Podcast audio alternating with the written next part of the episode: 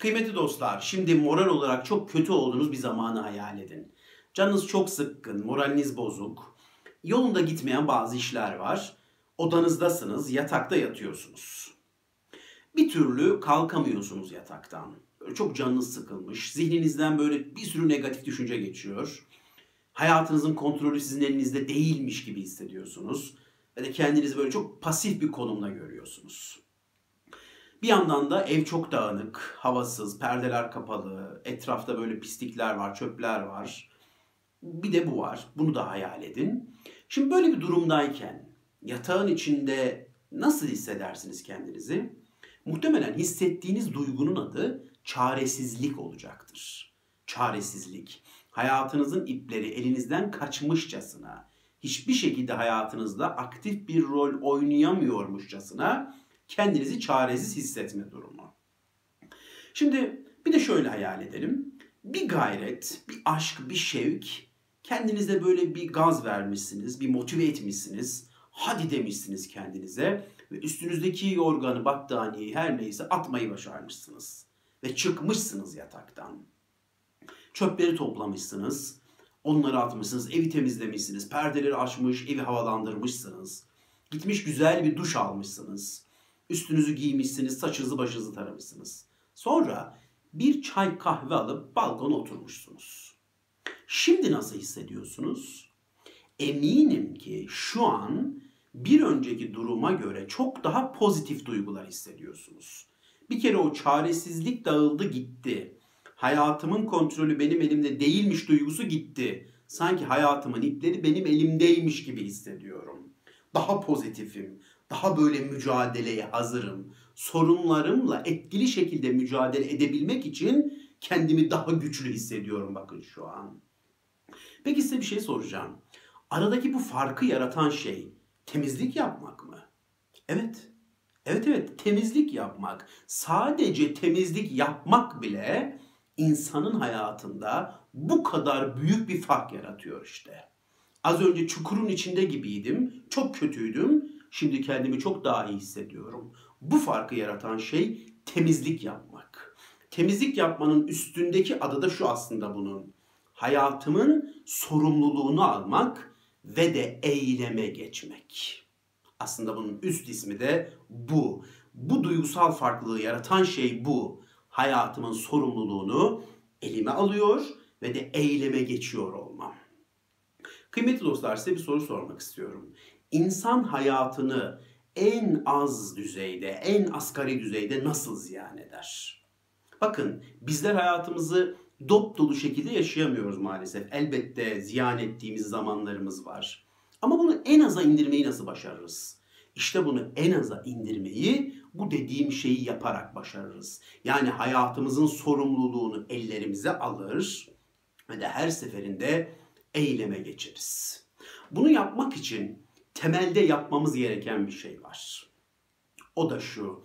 içimizde kurduğumuz yakınma ve şikayet kültürü hapishanesini yerle bir etmek. Kimi insanların içlerinde farkına varmadan kurdukları bir hapishane vardır. Bu hapishanenin adı yakınma ve şikayet hapishanesi. O kadar çok şikayet ederler ki, o kadar çok yakınırlar ki. Bir süre sonra ne olur biliyor musunuz? Bu yakınma, bu şikayet bir uyuşturucu etkisi yapar.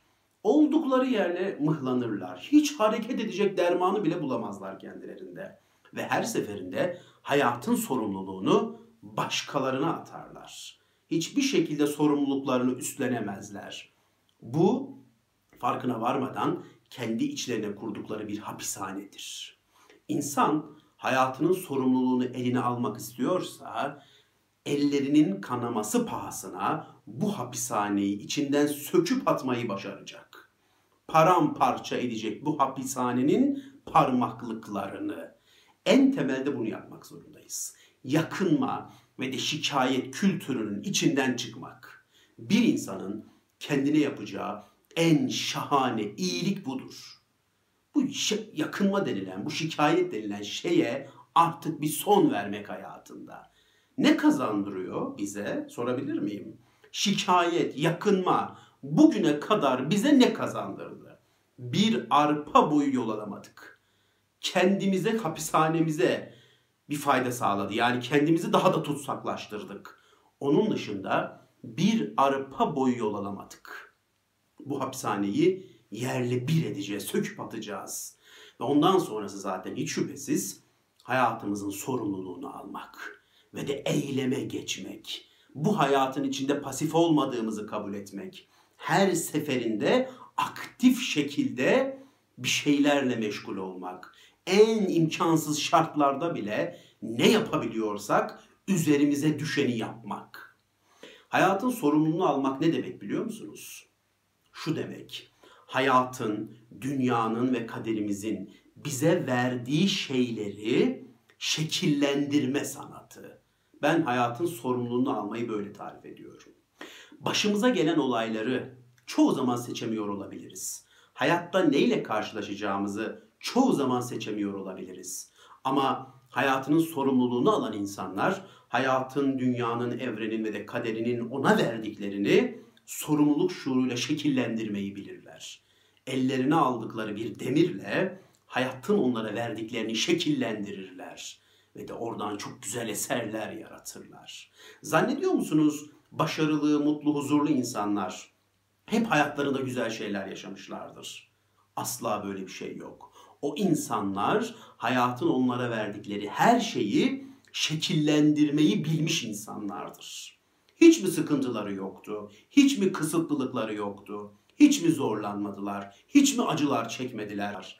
Ama ne yapıyorlar? Hayatın onlara verdikleri üzerinde söz hakları var. Onu şekillendiriyorlar. Oradan bir eser yaratıyorlar. Geçmişin travmalarının üzerinde saraylar inşa ediyorlar. Geçmişin harabeleri üzerinde saraylar inşa ediyorlar. Hayatın yaralarında, geçmişin yaralarında güller yetiştiriyorlar. İşte bu hayatın sorumluluğunu almak demek eyleme geçmek demek. Hayat bana birçok şey vermiş olabilir ve ben hayatın bana verdiklerini seçemiyor da olabilirim. Ama hayatın bana verdiklerinde, kaderin bana getirdiklerinde ben ne yaptığıma bakıyorum. Onlarla ne yaptığıma bakıyorum. Onları nasıl şekillendirdiğime bakıyorum ve sürekli aktif şekilde eyleme geçiyorum. İşte bu yaşadığımız hayatı en asgari düzeyde ziyan etmemizi sağlayacak formüldür sevgili dostlar. Geçen de bir söz okudum. Çok hoşuma gitti. Diyor ki ben ki hayatın bana attığı taşlarla evimi örmüşüm. O kadar hoşuma gitti ki bu söz. Hayatın bana attığı taşlarla evimi ördüm ben diyor. İşte sorumluluk almak bu demek. Hayat bize hep taş atmış olabilir. Ama o taşlarla da evini örmeyi başarmak hayatının sorumluluğunu almak demektir. Bu çok şahane bir duygu değil mi? Bu mükemmel bir duygu değil mi? Evet, hayat en asgari düzeyde sorumluluk alınarak, öncesinde yakınma ve şikayet kültürü yok edilerek, sonrasında sorumluluk alınarak, sonrasında da eyleme geçilerek en aza indirgenmiş olacak.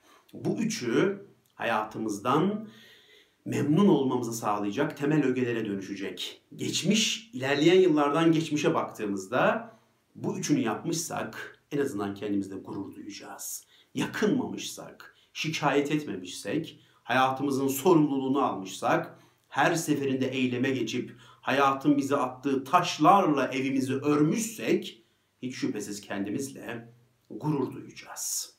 Kıymetli dostlar, hepimizin önünde iki seçenek var. Birinci seçenek şu, hep bu yakınma ve şikayet kültürünün içinde kalmak bu hapishanenin, içimize ördüğümüz bu şikayet hapishanesinin içinde bir ömür tutsak şekilde yaşamak. Diğer seçenek de şu. Bu hapishaneyi yerle bir edip geçmişin yaraları üzerinde, hayatın bize verdikleri üzerinde güller yetiştirmek. Geçmiş travmalarımızın yaralarının kanlarında güller yetiştirmek. Bu da diğer seçenek. Elbette hayat seçimlerden ibaret ve biz de seçimlerimizde hürüz. Hangisini seçeceğimiz tamamen bize kalmış bize bir şey elbette. Ama seçtiğimiz şeylerin de sorumluluğunu üstlenebilmek koşuluyla. Dinlediğiniz için teşekkür ederim.